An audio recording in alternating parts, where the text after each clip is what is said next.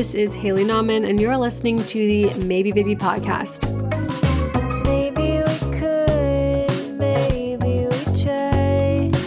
Maybe it's time, maybe it's right. Maybe right now, maybe tonight, maybe not at all. Okay, Hello, welcome back. I'm really excited to have a guest today.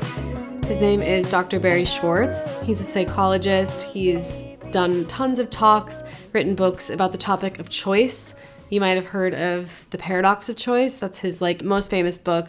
He kind of popularized the phrase and really the idea that sometimes having too many choices is not as advantageous as we might think. That in fact it can incite anxiety and dissatisfaction, and um, ultimately that's the paradox. More choices at a certain point is good, too many is bad. I'm really interested in kind of applying his ideas to our sense of identity and kind of like our sense of what's possible in our lives. You know, when you're trying to decide where to go to dinner and you can't figure out what to do, and somebody, and you ask your friend and they say, I don't care at all. And it seems like that would be a nice response because it's very easy. It leaves every option open, but actually, it's like really not helpful. And what would really be helpful is for them to help winnow the options. I think that we're facing that on kind of like a broader level with this sort of anything is possible ethos that we grow up with. It seems sort of on the face of it that it's very it's a very positive message, but ultimately I think we find it to be very anxiety inducing and, you know, it's I do think that and Barry posits this, it's a huge contributor to like mass levels of like anxiety and depression across younger generations. And um, part of that is also the fact that actually not everything's possible, but we're told it is. And that sort of um, dissonance is really uncomfortable and it's not very often acknowledged. So, anyway, I was really excited to have Barry, he likes to go by Barry, on the podcast. We talk about so many things in this conversation from comparison culture on social media, class differences when it comes to choice, individualism, kind of choice as it is interpreted on the across the political spectrum. We even talk about choice feminism. I felt like I had to. We talk about dating and marriage, which I thought was really interesting. We also talk about luck and justice and politics and how all these weave in with his work. What's crazy is we didn't even get to like half the things I had on my list that I wanted to talk to him about. So, you know, maybe one day we'll we'll talk again. But I hope you enjoy this conversation. I think he's that great combination of being an expert and also still being really curious about his topic. So if you are interested in anything he has to say, he has so many talks online. When I was researching before I talked to him, I was in awe of how many talks and interviews he's done on this topic. So there's a wealth of content waiting for you if you desire it. Let me make sure. I'm hearing like a slight echo with my voice. Are you hearing that? No. I was No. at the beginning hearing it with my voice, but now I'm not. You're not. Okay, good. So you're you have your audio coming in through your headphones. Yep. You even have a mic, which is great. Yes. You're ready. Clearly you've been on some podcasts. I, I've done this once or twice before, yeah. I was like doing research on you and it's amazing how many talks you've given. Are you sick of talking about this yet? I'm not, you know, because it's a little bit like teaching a class that you've taught a lot of times before. When you Right. first start, it's like hard to get yourself going. Uh-huh. But after a while, you know, signs of interest from the audience and your own eh, sort of intellectual ebb and flow, sort of the juices start to flow. And I stop uh, remembering that I've talked about this a hundred times before.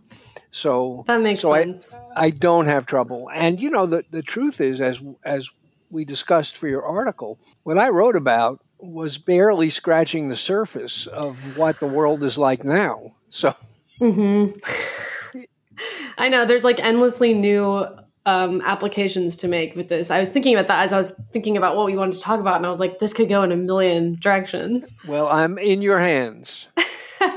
Thank you so much for coming on. Sure. Um, okay, well, so I'll spare you from like explaining what the paradox of choice is because I'll explain it before we come on, and I also think that your reputation precedes you. People know by now. Um, I mean, you really popularized this idea, so I think most people listening will already know about it. But I'm curious, just like maybe by way of introduction, like how you feel like the the choice landscape has changed since you gave your talk in 2005. I mean, I know you've given so many since then, But I was listening, I rewatched that talk this morning and I was just thinking about how much our relationship with choice has changed since then.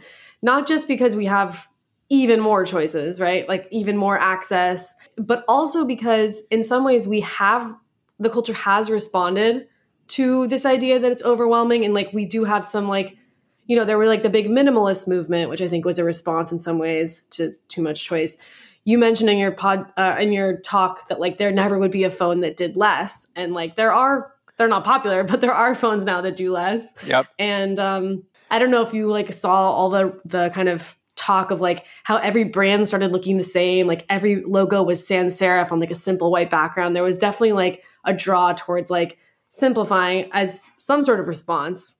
Whether it was effective i would debate. But i'm just curious like how you feel like we have these two forces now of like sort of contending with the choices but also still kind of investing in more and i'm curious how you feel like it's changed since you gave that talk Sure. So, you know, in, in 2005, and of course, I had been thinking about and writing about it a few years before then, the internet was just getting started as the principal source of our commercial interaction with the world. And it hadn't started as a principal source of our social interaction with the world. Right. And so there's a sense in which the, the world of 2021 is really a different world, at least among the privileged, at least among the affluent. Um, and my take is it's essentially as if I never wrote the book, never gave the TED talk. oh no Uh, you know, millions of people have watched it, but as near as I can tell, it's hard to imagine that the way the world has developed reflects in any way the lessons that I was trying to communicate in that talk. It- you know, is Oh. it is it true that Netflix only has sixty thousand films and it could have eighty thousand? Well, maybe. You know, but is, does that Right. count as progress? Is that an improvement? I don't think so. You know, Right. and and he, the way I think about it, both from the perspective of the seller and the buyer, is this: somebody walks into your convenience store and asks for Royal Crown Cola. Well, you don't carry Royal Crown Cola, partly because you have limited shelf space, and partly because you saw this talk about the paradox of choice, and you decided you're going to limit the options. You're not going to torture your customers. And so that person walks out with nothing. It is extremely salient that if you had one more option, you'd have made a sale. What is much less salient is that people walk out of the store with $5 worth of merchandise instead of 15 because you've made it so hard for them to make decisions. And so every time somebody wants X and you don't have it, it's a slap in the face. But it's much less of a slap in the face when people buy some, but not as much as they would if the experience were less less challenging for them. Mhm. And so that there's a kind of asymmetry there that keeps on pushing people to add more options so that no one will ever walk into the store and not be able to find what they're looking for. And I think the same sort of thing is true from the consumer side. You know, yeah, uh, I'll limit the number of options that I look at, but somewhere out there is the perfect version of what I'm looking for. Why should I stop now? Why not look at one more site? I, I'll, I'll never forget this. Um, some years ago, we needed a new toaster. And so my, my wife said, I'm going to go buy one. Um, I'll be down in 10 minutes. You know, she was going to do it online. uh-huh Well, 10 minutes go by, yeah of course not 20 minutes go by. and, and you know, we're not all that fussy. She spent an hour and a half and came down empty handed. You know, because because I mean one of the things I think that happens is that when you see that these things come in all these varieties with all these features that you don't care about, you start to think, well, maybe I should care about them. If Right. they're going to the trouble to make them, maybe I should go to the trouble to evaluate them. And and then you go down the rabbit hole and you end up um, eating untoasted bread. so so it's really difficult to just commit yourself to taking the lessons that I tried to offer in the book seriously and deliberately limiting your options because the world is not going to help you. Right. It's only going to happen if you do it as an act of resolve because the world is simply not going to cooperate. So it's disappointing to me, not only because people get much less satisfaction out of the decisions they make, but also because it's incredibly wasteful of resources material resources and human resources. It costs money to produce all this variety. And if, if people aren't even benefiting from it, think about other things you could could be done with that money. Right. And that's one of the points I make in the in the TED talk. If it were just making people miserable, well, you know, that's too bad, but so what?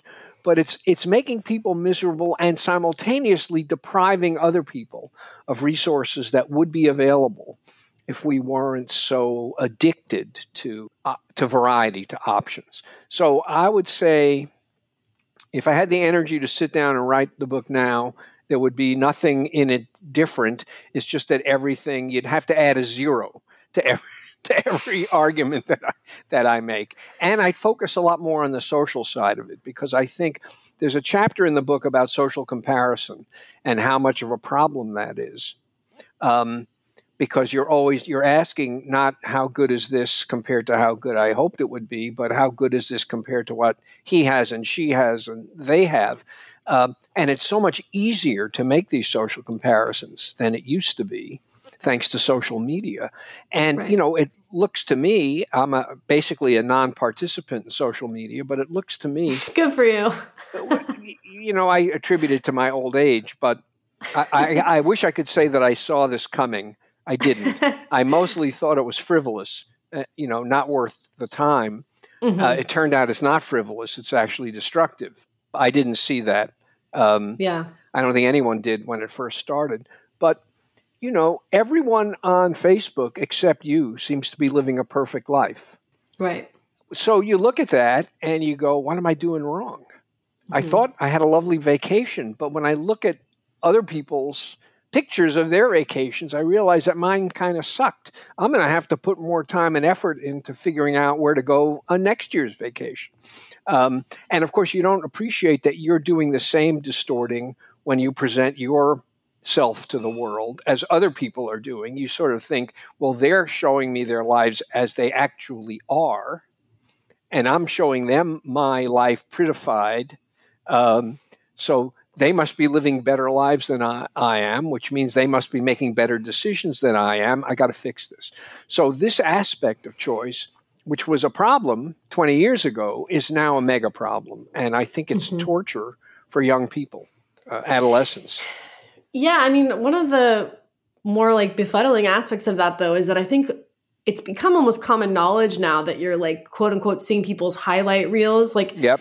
it's almost like awareness doesn't actually do as much to change the conditions of it as we would like to think at least as i would like to think as like a writer you know i feel like i have so much investment in like ideas it's almost like what you were saying like you're like so many people have seen my ted talk but like it doesn't really feel like things change and i think that like p- part of that is just like our commitment to individualism as like an ideology and Yep. this idea that like you are responsible for like your own happiness and every choice you make like will will pay into that or the opposite and i feel like you know obviously like the internet's changed our relationship with like what happiness looks like Mhm. obviously it's like now it's supposed to be something that can be very it's very visible and tangible and like consumable so it's like so many different forces I think that, that those you made, you made two really insightful comments there that I, that I'll I'll expand upon a little bit.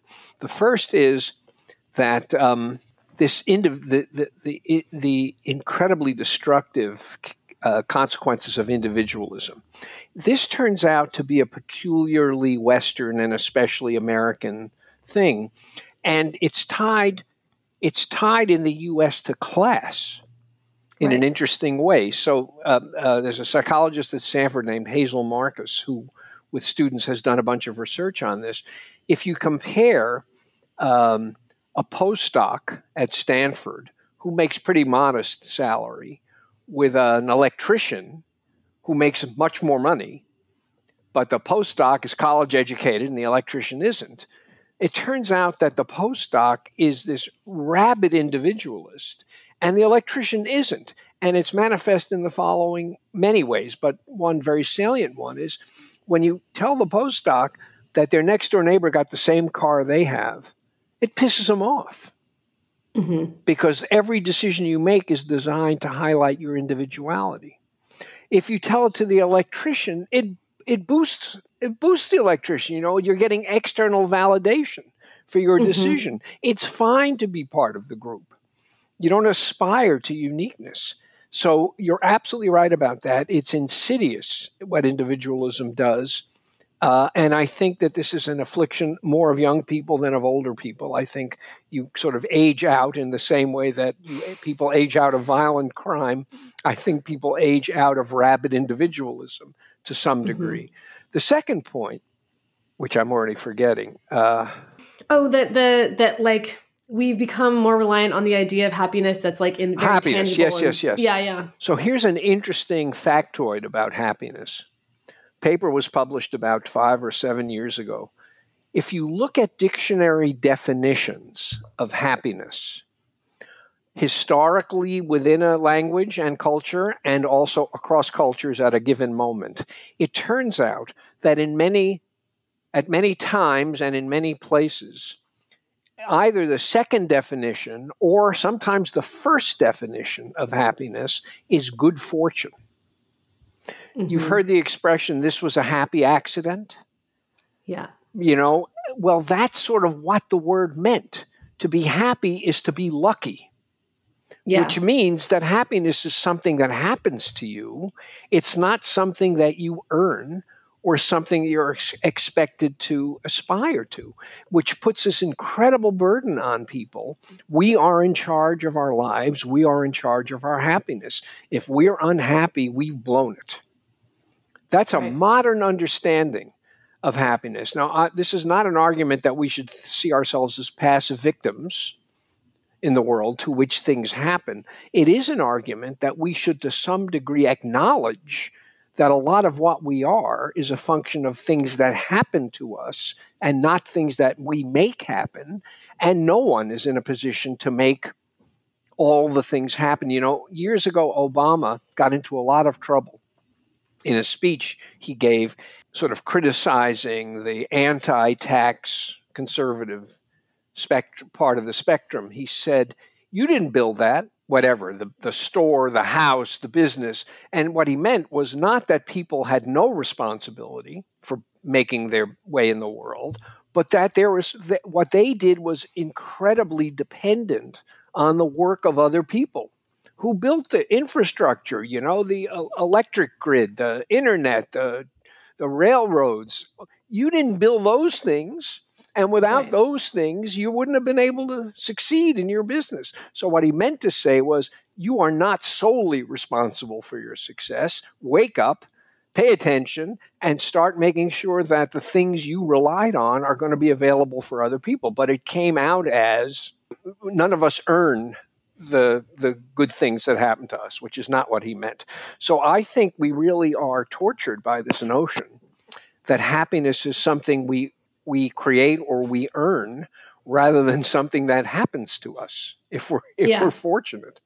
It's very pervasive. I mean, I don't even think it's just the like right side of the political spectrum. I think all of American politics are very invested in this idea. I'm I'm actually curious like on the political side, a lot of your ideas have like political implications. Like you talk a lot about like what makes how we organize society in a way that's like compassionate and just. Mhm. And I'm curious, like, what do you think modern policy gets the most wrong about like humanity and like what makes people fulfilled Sure. in their life? I'll be happy to tell you that. Um, uh, it is interesting, though, in the in in the um, uh, some of the consequences of the pandemic, with people losing their jobs, it drove me crazy that Biden has always felt the need to say, people who have lost their jobs through no fault of their own.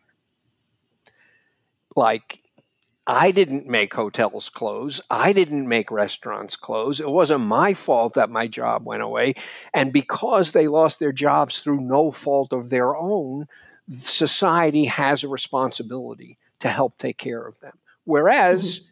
this isn't stated, but it's implied, if they had been responsible for their job loss, right? If they mouthed off to their supervisor or, you know, did a bad job serving a meal to some cli customer, well, then the hell with them. If Right. they lose their jobs, it's on them. And Mhm. the idea that you need to say through no fault of their own Right. it, it seems to me it has enormous implications that we basically assume that the we things always assume. we always assume that the things that happen to us are things we are responsible for and that's just not true or that's way too simple simple minded my view on the bigger question is that we are much much much too wedded to the idea that that free market competition is the road to affluence and that you can you can pursue that at no cost. It has massive cost, massive social cost, massive moral cost. And the sort of Clinton era, Clinton Tony Blair era of, you know, I don't know, uh, new liberalism, where you somehow wed compassion for the unfor- for the less fortunate with vigorous support of free market competitive activity. It struck me was a step down a really, really perilous road. And it's the interesting thing is that you've got incoherence on both sides of the spectrum in the following sense. Conservatives don't want you to touch the market, but they do want you to tell women whether they can get abortions or not. Um, uh, women, uh, people of both genders who who they can be in love with and who they can marry, all that kind of regulations okay. Just don't touch free market activities The market. Mm. people on the left, in contrast, think we have no right to tell people anything about how they live, but all kinds of rights to tell um, uh, enterprises how they operate. So, all kinds of regulations and constraints in the market, but no constraints on individuals. And so, what you've got is incoherence on both sides. Libertarians are consistent. There are very few such people because they think the mar- you know government should keep its hands out of my private life and also out of enterprise. It's harder to find consistent people who are consistent on the left. It's really hard to find people on the left who don't don't want to impose all kinds of regulations on um, economic activity, and it's hard to find people on the left who do want to impose restrictions on our personal conduct. So I'm not sure there's a coherent group of people on the left. There is a coherent group on the right, but they are insignificant in the on the political spectrum in terms of their numbers. So that's my view. My view is that the more we rely on markets, the more we are creating massive social and moral problems.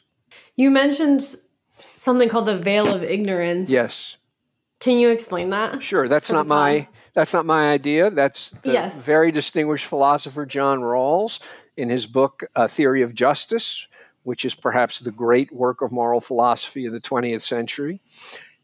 What he asks is what kind of a society would you create if you had no idea in advance what your position in that society would be? You know, so people of privilege like the society we live in because they're going to end up doing just fine. But suppose you don't know whether you're going to be a, you know, an upper middle class white um, intelligent person who goes to Princeton or you know a um, um, an African American single parent child living in Oakland who doesn't even know where Princeton is. You know, what kind of world do you want? And his argument is that when we don't know what our position in the world's going to be, what we want essentially is a world in which people are equal. So it's an insurance policy against disaster, and we're willing to pay the price of extraordinary splendor in order to insure against disaster. And and he further says in that book that if there is going to be inequality, which is inevitable, the decisions we make as a society should be decisions where the inequality ends up benefiting people at the bottom more than it benefits people at the top. Yeah. But these are imp- incredibly important ideas, and obviously they were highly controversial when he articulated them. Uh, and there, some psychologists did some studies where they asked people, um, Americans, what their ideal distribution of wealth in society would look like and what they think the current distribution of wealth in American society is. Uh, and it turns out that what people people don't want equality. They think that there should be some incentives in the system where people at the top, say the top fifth, have more than a fifth of society's wealth. Mm-hmm. People at the bottom fifth have less than a fifth of society's wealth, but it's pretty equal, not totally equal. And when you ask people what they think the American distribution of wealth is, they present a picture that's a picture of Sweden, Mm-hmm.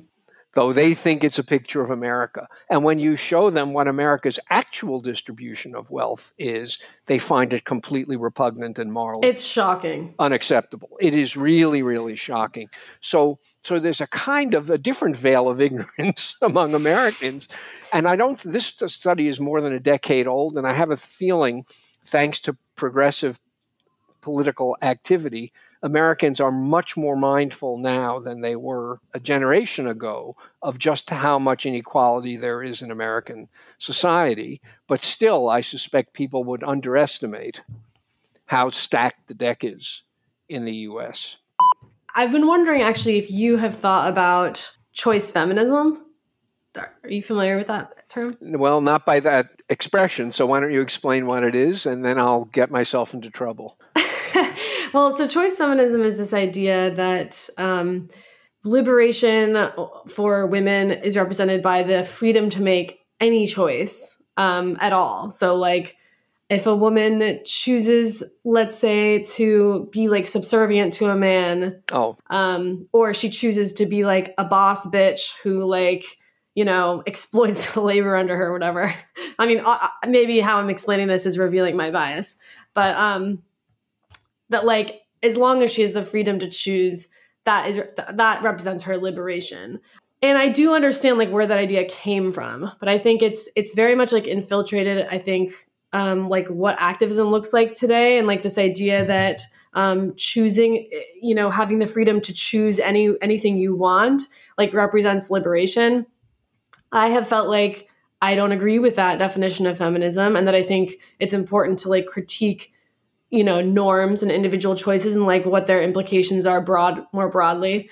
But um, I think that like you know this goes beyond just like feminism i think we just we're very very committed to this idea of freedom of choice and i was just curious like mhm. you're thinking about politics you're thinking about choice i was curious if you thought about that particular I have, I have. debate. Though I didn't know the I didn't know that term for it. So it, Yeah. it- here here to me is the is the analogy. It seems to me grotesque to demand of poor countries that they solve global warming. You know, that is not their responsibility. That is not their job. That's our job. Mhm. Uh, and we, in fact, should reach out and protect them from the consequences of gro- gro- global warming since they won't be in a position to protect, they won't have the resources to protect themselves. because know- of our imperialism Correct. So you can't say, okay, listen, we're all equal and therefore we all bear an equal responsibility for the future of the planet. That's, that's just delusional.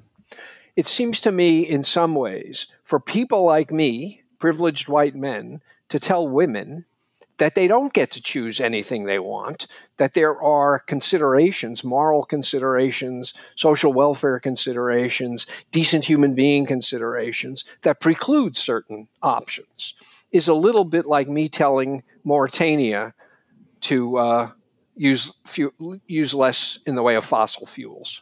So, so I think that when we we we think we have achieved a kind of equality of stature, status, and opportunity by gender, then it seems to me quite appropriate to start wagging fingers at women and telling them, yeah, you're free to choose, but not all choices are acceptable. But to do it in a, at a moment in time when women are feeling like they're able to make choices for the first time in their history is is bad form. And so I have great mm-hmm. sympathy for a choice feminism as a, a, a sort of a way station en route to a more just society, but not as the goal, the ultimate goal.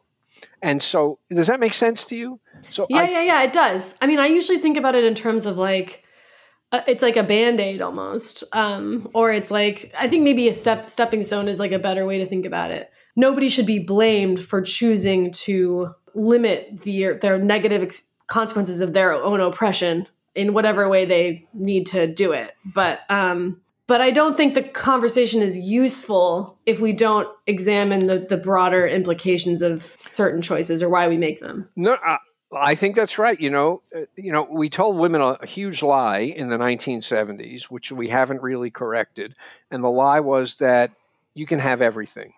It wasn't true then. It's not true now, and no amount of parental leave and childcare is going to make it possible for women to have everything. Every decision you make in life entails um, foreclosing on some other options. So take a very consequential decision like having children.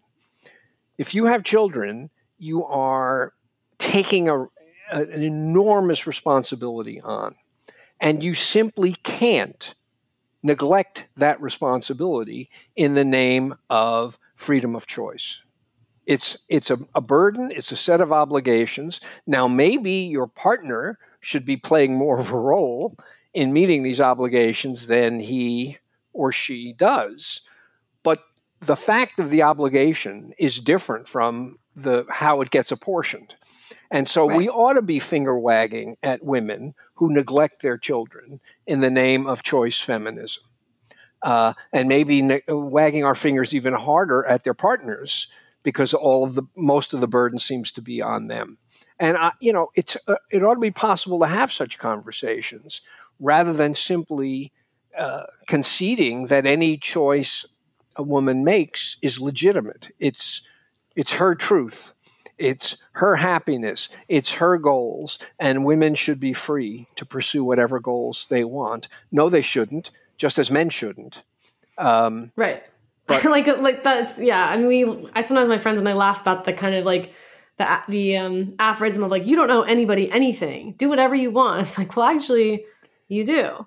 no, no, no. That's exactly right. But but extracting that debt from people who have been oppressed seems to me to be Right. very very bad form, right? Well, and especially I feel like where I really want to point the finger when it comes to like choice feminism is the people who exploit this idea for money. Mhm. Like, you know, we don't need to go too far down the feminist path because I have so many other questions for you. But, you know, for example, like, you know, the beauty campaigns about like loving yourself or like this idea that like liberation as a woman is like purchasable and like as long as you, if you just commit even further to this I- beauty ideal like you will be free to love yourself in some way. It feels like a, a real um a marring of of the original idea. And it's it's sent us down i think like a a, fr- a, a, political path that has really prized individualism and not taken in the the broader ideas. And it also has an incredible, I think, an incredibly destructive effect on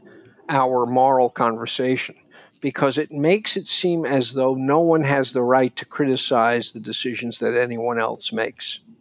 hmm You know, I'm in charge of me. Don't be judgmental. You're in charge of you. I'll try not to be judgmental. I think the point of being alive and living in social groups is to be judgmental. right and this is what individualism like doesn't want It's exactly and but but I think people on the left are much more guilty of this than people on the right. People on the right are judgmental up and down. I mean, they're judgmental about everything. yeah It's, it's people on the left who have to bite their tongues or you know whisper under their breath that they really mm-hmm. don't approve of the decisions that their friend is making or what have you. You know, who am I to who am I to judge? Well, everybody needs to be a judge. That's what it means to be a member of society. Um, it's just that I think we need to blunt the, the sword a little bit when the judgment is being imposed on people who are experiencing real freedom of opportunity for the first time in their lives. Mm-hmm. So um, I try very hard to keep my to bite my tongue. Right, right. I mean, it's tough though too because I think like my my desires to like resist the judgment is also just an understanding of like where the fault lies. Like almost the idea that like individuals are to blame is just another version of of individualism that we're trying to like de-emphasize. But you, it's important to make a distinction between that's bad and you're bad. Mhm. Which we don't distinguish between anymore. We don't because it goes without saying that if you do something bad, it's your fault since we're complete. We are the masters of our lives, so there's no other explanation. So I think it's important to retain judgment when it comes to how people are in the world, without necessarily ascribing full responsibility to those people. I mean, this kind of comes back to your point about luck. Yep. You've been talking about luck a lot more. Um, do you want to talk about like how you stumbled into thinking about luck in terms of your work on choice? Sure. Well, so some years ago, uh, related to the work on choice, I, uh, you know, I taught at Swarthmore College, a very selective institution. Uh, virtually everybody who applied was good enough to be successful, and we took a third of the people who applied because that's all we had room for. Nowadays, Stanford, I think, takes 4% of the people who apply. Harvard takes 5%. And you know as well as I do that virtually everybody who applies to these schools is good enough to do the work. Oh, 100%. Right? So many idiots go to those schools. Yeah, I know. So maybe there are 10 people who, who would flunk out, but for the most part, everyone applying would be a would do fine. And yet Mhm. you're saying no to 19 out of 20. And not only do you say no, but you brag about it. It's a badge of honor.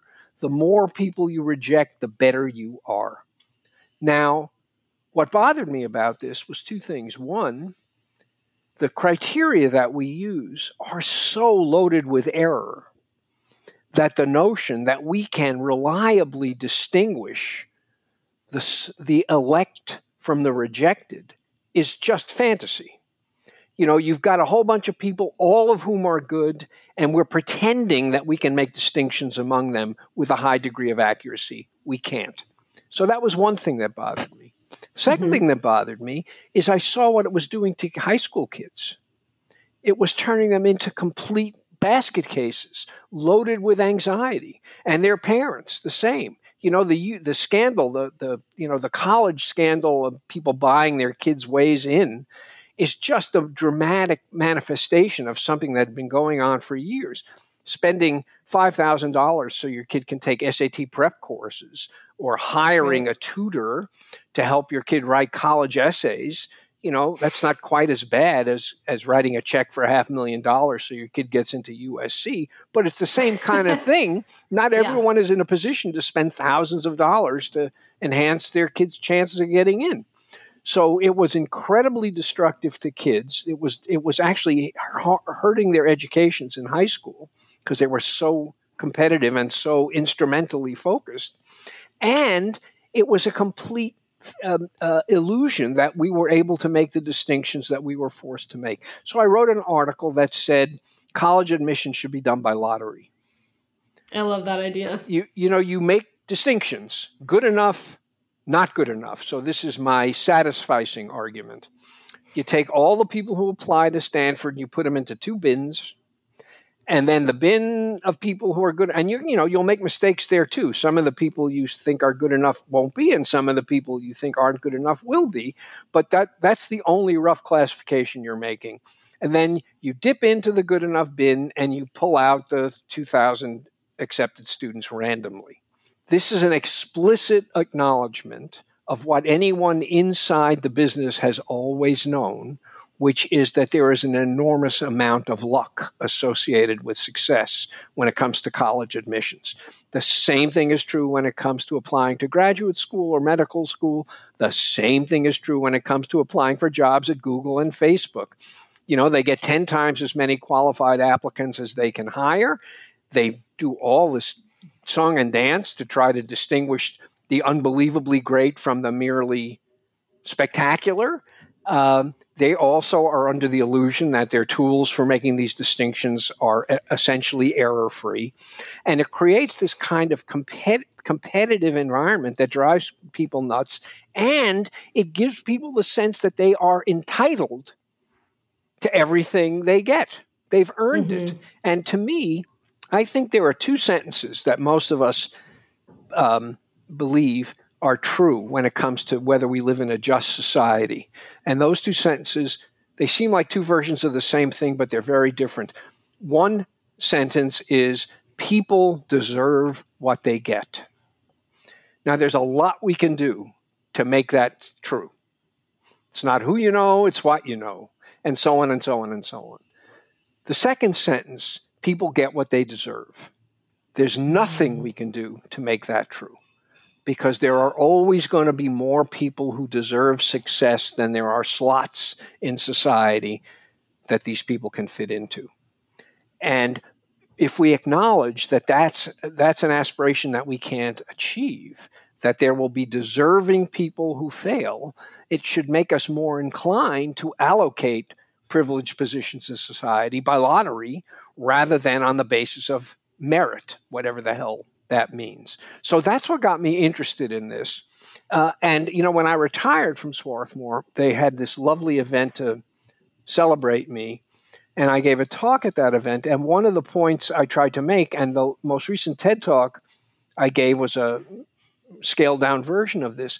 I sort of went through my own life. I'm successful. You know, I'm a good teacher. I've written books that people pay attention to. By any standard, I am a success. So I went through my life and p- tried to point out that virtually every significant moment of decision in my life I made either for no reason or for bad reasons. And Yeah. so, you know, uh, my success really is something that happened to me in the sense that I really didn't know where I was meant to go and what I was meant to do. And I just kept on stumbling in the right direction over and over and over again. Do I think that I deserve my success? Yes, I worked hard. I'm pretty clever. You know, I'll pat myself on the back. But do I think that my success is entirely the result of my own activities and exploits? Absolutely not. And I think that most people, if they look honestly in the mirror, will see how much of their own lives was the product of good or bad luck rather than good or bad decisions or good or good or bad actions. And if you if you see that about yourself, I think it's going to make you much more charitable when it come when you start looking at the lives of people who have not been uh, not been as successful as you. You know, they don't Mhm. deserve their failure. They may be just as deserving of success as you, but less lucky. Right.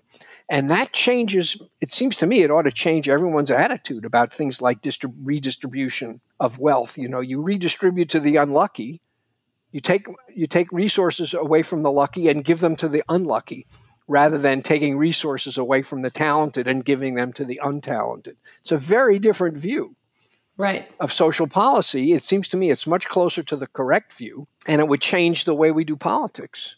So that's why I got uh, uh, sort of obsessed with acknowledging the importance of luck in most life outcomes. hmm Yeah, I mean, there's something very Buddhist about it too, like relinquishing control or like the Yep. the idea of control. Have you heard of this? Is just a random thought I had when you were talking, but have you heard of get what you get tattoos? No.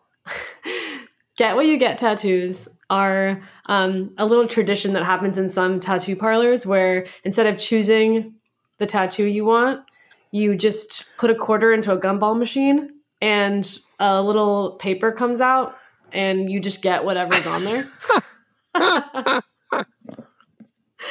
and it's funny because it's like on the one hand it's just kind of a daredevil's game Yep. but on the other i um i edited a piece once by a writer um who said that it really helped her relink like un- or embrace the idea that she didn't control everything in her life and that like she could learn to like the things that she was given i thought that was kind of nice It is. It is. Now, there's a lot of research in psychology that shows how important it is for people to feel a sense of control over their lives. So, you know, being really Buddhist and life is just something that happens to you seems to be you know, pretty much of a psychological disaster for most people. You know, you want to feel like you you know, sort of know the rules of the game, and if you follow the rules of the game, you will achieve whatever it is you're trying to achieve. So, a sense of control is very important. But the mistake that psychologists have made historically is the assumption that if some of an attribute is good, more of it must be better. Mm-hmm. And Adam Grant and I, about a decade ago, I don't know if you've heard of Adam Grant. He writes one bestseller after another. He teaches at Wharton.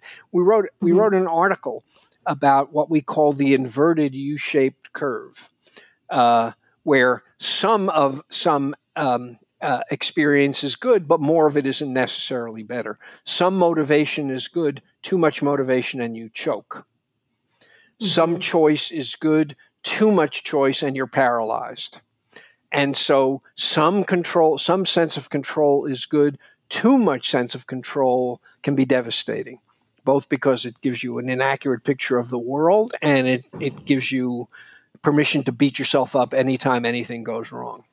Uh, yeah. so I think the right way to think about this is not to abandon any notion that we have control, but to modulate the notion and appreciate with some humility that we have control sort of at the margins, but a lot of what goes on in our lives is us making choices that have been given to us by the world rather than choices that we've created. So Right. that's the Yeah.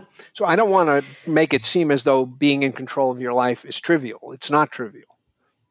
You know, I was thinking, I was going to ask you about that actually because you've been, you talked a little bit about this idea of good enough and reminded me of something I went through when I was, when I was with my last boyfriend. We ended up, we were dating for years and years. And I, and I, You don't I look old, like- enough, old enough to have had a last boyfriend who you've been dating for years and years. I'm 32. Okay. Um, we were together for like six or six years or something like that. Um, but there was something about the relationship that didn't feel quite right to me, but in so many ways it was. And I think like in a lot of ways it was a quote unquote like good enough relationship. And I remember I even like I became very obsessed with this idea that it was good enough to try to kind of convince myself to not have like a grass is greener mentality about it. And I even went so far as to read this book about like it was called like the case for like Mr. Good Enough or something like that. was it was it the book by Lor- Lori? Somebody Yes. marry him? Lori Lori Gottlieb? Gottlieb. Yeah, Yeah, yeah. yeah, yeah. She interviewed me extensively in writing that book. Really? Yes, she did because she felt at, well. If you read the book, you know she was trapped in this notion that the the, the job was to find the perfect, and so she kept Right. re- re- rejecting perfectly fine potential romantic partners. Right, right, right. Yeah, and I mean, I think my my what I was going to say though is I do think that there's a risk to like over investing in this like good enough idea. I mean, I remember when I told my parents, I, finally I just couldn't put this idea aside. Um, and maybe that means he wasn't good enough. That could be another argument. But um, but like I really, if I tell you, my parents were just so surprised and confused when I ended this relationship. They were like, "What do you want? Like the perfect person?" And um, I think that if I had like been fully invested in that idea, I would have stayed. And I, I was going to ask you because I, I feel like by choosing to leave and not pursue perfect, but just pursue different, I I felt a sense of agency in my life that was very like formative. hmm And I'm not even saying it's for sure true that I am. I mean, I think that I'm in a better relationship now, but you know, let's say even if I wasn't, I still think I gained something from like the sort of, I guess I would say like empowerment, even though I want to roll my eyes at that word, from like choosing to um, not just like ignore feelings I had about something not being right. No, so I'm no, just no, curious, I- like, how do you kind of balance that? I think you're right about that. Um, even if it, you know, in the grand scheme of things that you'll learn about in a thousand years, it was a bad decision on your Yeah. part. Um, you, you, there is this sense that you're dissatisfied. Maybe you shouldn't be, but you are dissatisfied. What do you do about it? Shrug your shoulders and resign yourself, or be an agent? it, it, it should be empowering to be an agent. There are several different moves you can make as an agent. One is to leave the relationship, another is to try to reform it. You know, Mhm. the thing that, that's so, so troubling to me about, um, about Lori Gottlieb's book. And m- several years later, Aziz Ansari wrote a similar kind of book called I remember this. called uh, Modern Romance, and he also spent a day talking to me as he was preparing the book. Um, the interesting sidelight is that when he got in touch with me, I had never heard of him, Mm. and I mentioned this to my grandchildren, and they nearly lost all control of themselves at the prospect that I was going to spend a day talking to this guy. That's funny. Then I subsequently found out what a big deal he was. But the point he makes in his book, which I think is quite profound, is that we tend to think that the job when it comes to romantic partners is is the search. Find the right person and then everything takes care of itself. I think this is exactly wrong. The job is not the search. The job is in what you do after the search is over how do you take what looks promising and turn it into something that's fulfilling, enduring, and all you hope for in an intimate relationship? It's not like if you find the right person, it's it's it's skiing down a slope from that point on. Everything's easy. Right. You know, the work has just begun. But if you put all of your effort into the search, then you don't have a whole lot of effort left to put into creating the relationship once you've found a potential partner. So I think what ends up happening when we're out, when we're worrying about whether this is the best partner, is that we put our energy and effort into the wrong parts of the process. Uh, and that was one of his points with all these potential partners available in to a, a, a highly eligible, attractive young person living in Manhattan. Why do the work? You know, Right. if there's anything at, at, all dissatisfying with this person, you just swipe again and you find another person and then another and then another and and you know the result is that he never was he was never willing to put the effort in to turning an okay relationship into a great relationship. And it, Right, he saw the error in his ways after he had been treading you know going down this path for several years. And I think um, so that I think is really kind of an important insight for people to have. Um, one of the virtues of arranged marriages, and they don't have many, is that it's understood that whether this is a good marriage depends on what you do with it after it's you've been thrust, you know, thrown together with someone. It's not Mhm. automatically bad. It's certainly not automatically good. What do you do with it? Right. Um, and I think we we we think less about that part of the process and more about the search part of the process because it's been so much the, the set of possible partners has exploded thanks to modern technology. Yeah. I would say there's two camps though. I think like there's a camp of people who stay in the wrong relationships and there's a camp who never stay. And I think like different people need different Yep. advice. I mean, I think about it in terms of like our generational differences. Like if you say now today's everyone's focused on the search, previous generate like my parents' generation, for instance, like we're, we're not very focused on the search. Kind of married the first person who was like around and the timing was right. I would say that neither is quite right. Like I feel like my friends and I talk about this. That like a lot of us feel that our parents like would have would maybe be happier with somebody Yep. different, Yeah, like yeah. who was a better match for them. So I think there's like something. Maybe it's that you, it's you know it's the you, the inverted you you mentioned, right? Some choice is good. Too much choice is a disaster. I think that's right. Yeah, I yeah, think. It, you know it, it's really horrible to see people staying in a terrible relationship. Either you know sometimes they don't realize it's a terrible relationship, and people Yeah. outside of it it's, see what's obvious, and they and it's invisible to them. Sometimes they do see that it's a terrible relationship, but they don't have the energy, the courage, the I don't know what to end it. So it is. It really is heartbreaking to see that. yeah, Um, and yes, that's not the solution. The solution is not to make the best of a bad bargain, no matter how bad the bargain is. Hmm It is also not to reject good bargains because there might be better ones. right. Um, and if I had a formula, I'd be a much richer person than I am because I'd write a book that 12 million people would instantly buy. true, true. Um, well, okay. Before I I know I've had a lot of your time, but I did want to talk at least for a little bit about the re- the new research you're working on Yes, um, with Nathan Cheek. yes. Um, can you tell me about like why you started, or kind of what what's different about this new research from what you've previously worked on? Sure. So in the in the choice book, I suggest, with no evidence, that maybe one of the reasons why people uh, are so obsessed when they have options is that they think when all you've got is Lee's and Levi's, the jeans you wear are, you know, they succeed in covering your ass, but they they are not a statement to the world or to you about who you are because there's not enough variation in what's out there for the, your clothes to be a statement of identity. And if it's not a statement of identity, it's just you know not being arrested for being indecent in public. Uh, mm-hmm. Not a big deal. However, when there are 2,000 kinds of jeans to buy, well, now, whether you like it or not, the jeans you buy are a statement about who you are.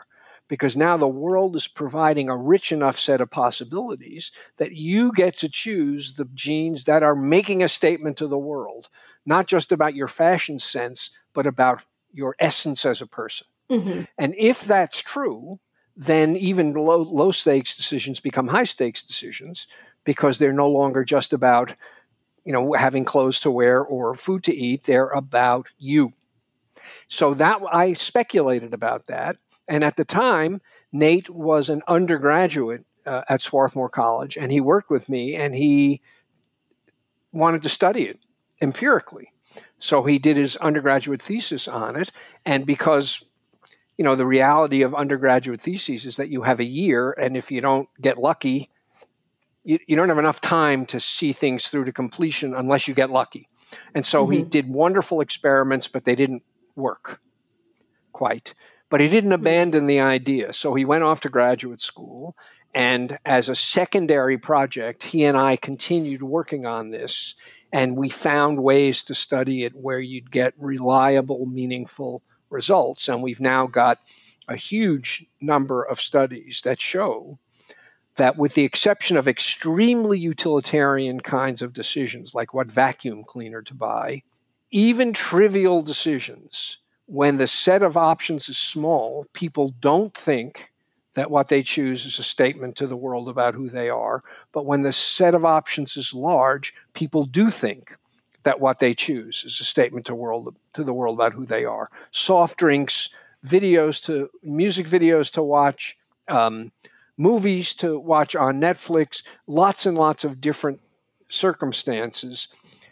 Choices are statements about the self when the choice set is large, and they are not statements about the self when the choice set is small.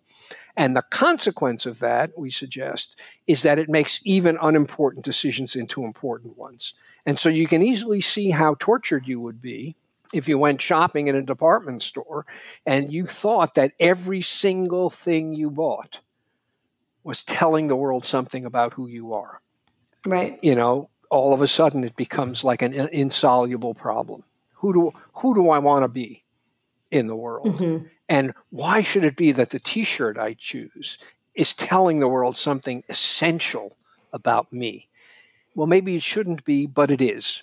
So, so that's what we've shown. And we've shown that when this happens, people are much more inclined to be maximizers. People are much more inclined to seek the best because the stakes are high. You know, the stakes are higher when it comes to a romantic partner than they are when it comes to buying cereal. So you want to right. really have high standards when you're choosing a romantic partner, maybe not so much when you're choosing cereal.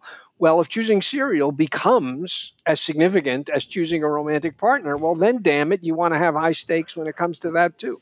Uh, high standards when it comes to that too. So that's what the work shows. The first paper has just been accepted for publication. It'll, oh, you know, there's a big lag, so it'll probably be out shortly after the new year begins.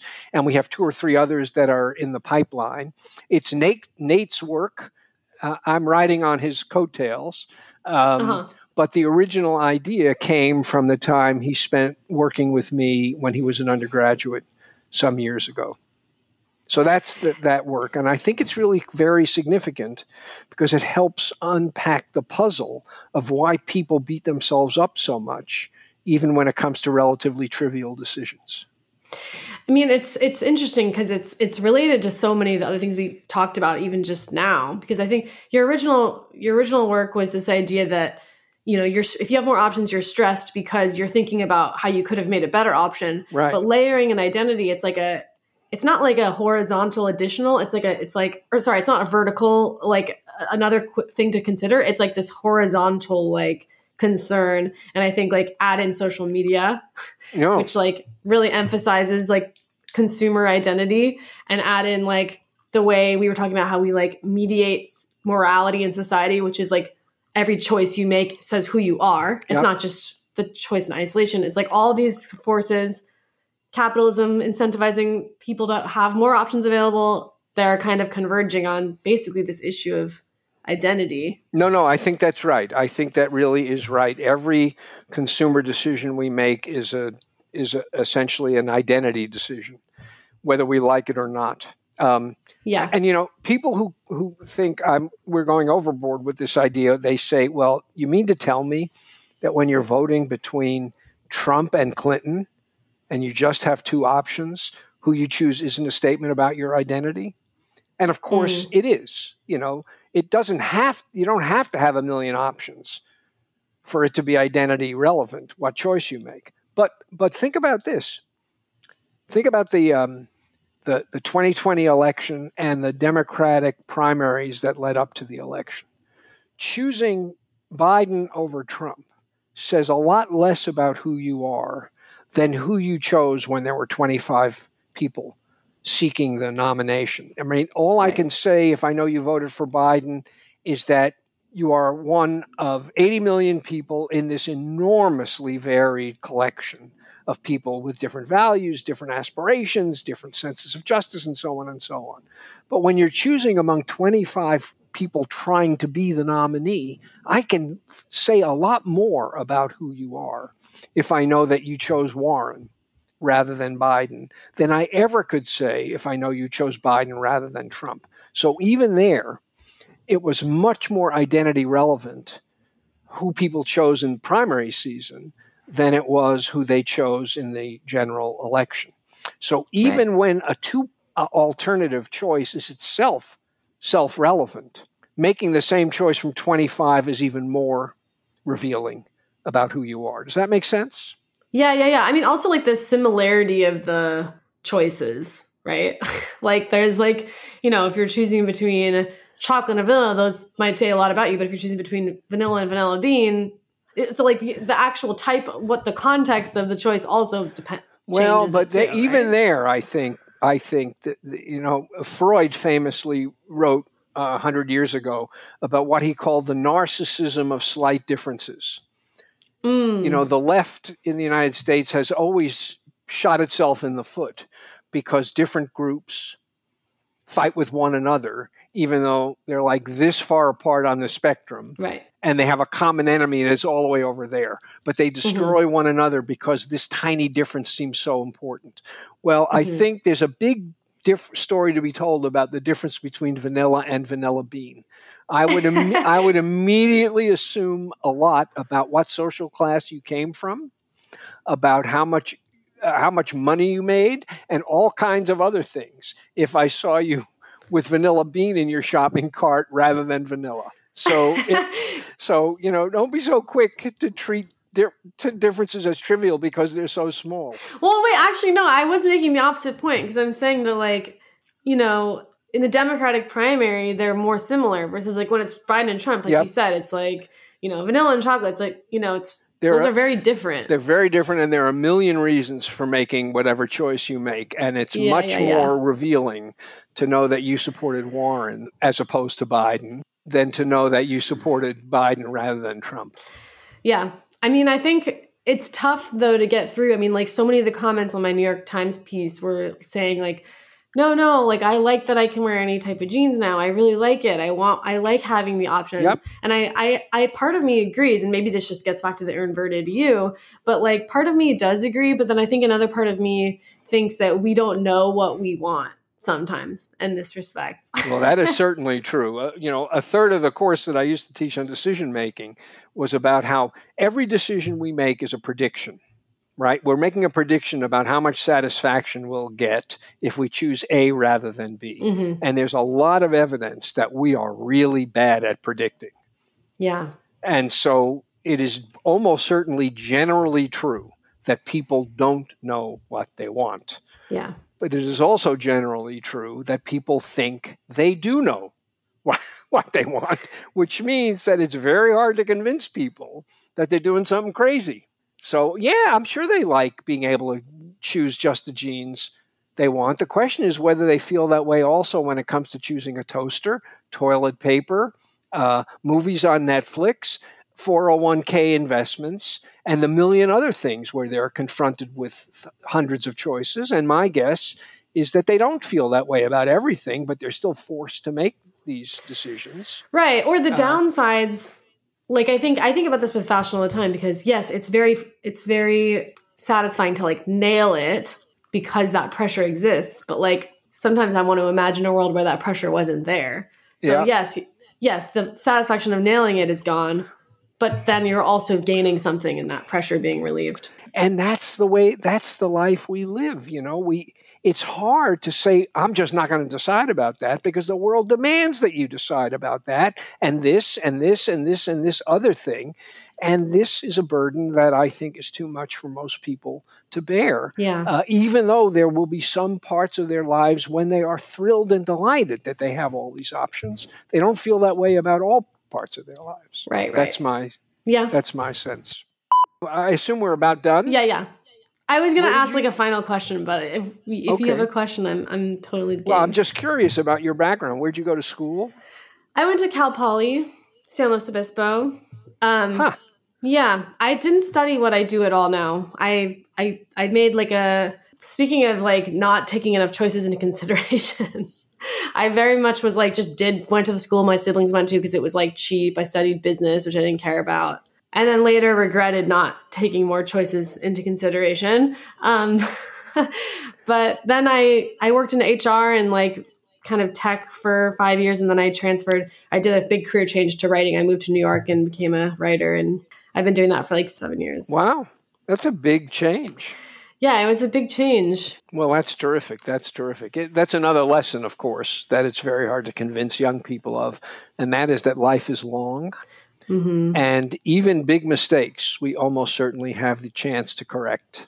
Yes, true. Uh, and yeah, I don't think pe- your parents felt that way. And, you know, I know that my parents certainly didn't feel that way. It really felt like there is one life and some choices get made once. And damn it, you, you better get them right Mhm. because you're not going to get a second crack.